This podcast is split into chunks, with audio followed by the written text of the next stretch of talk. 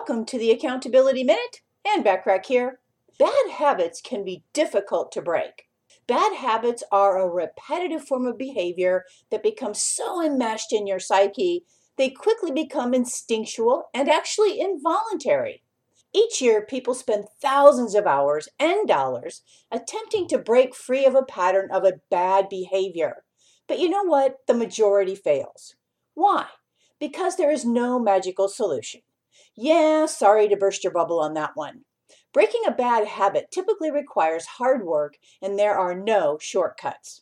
To effectively change a bad habit, you need to first recognize that the habit exists and then make a conscious decision to overcome it. Tune in tomorrow as we continue this discussion about how to break bad habits so you can achieve your next level of success and enjoy your ideal business and ideal life. Want more from me? Subscribe to my business success tips and resources blog by going to accountabilitycoach.com forward slash blog. Thanks for listening.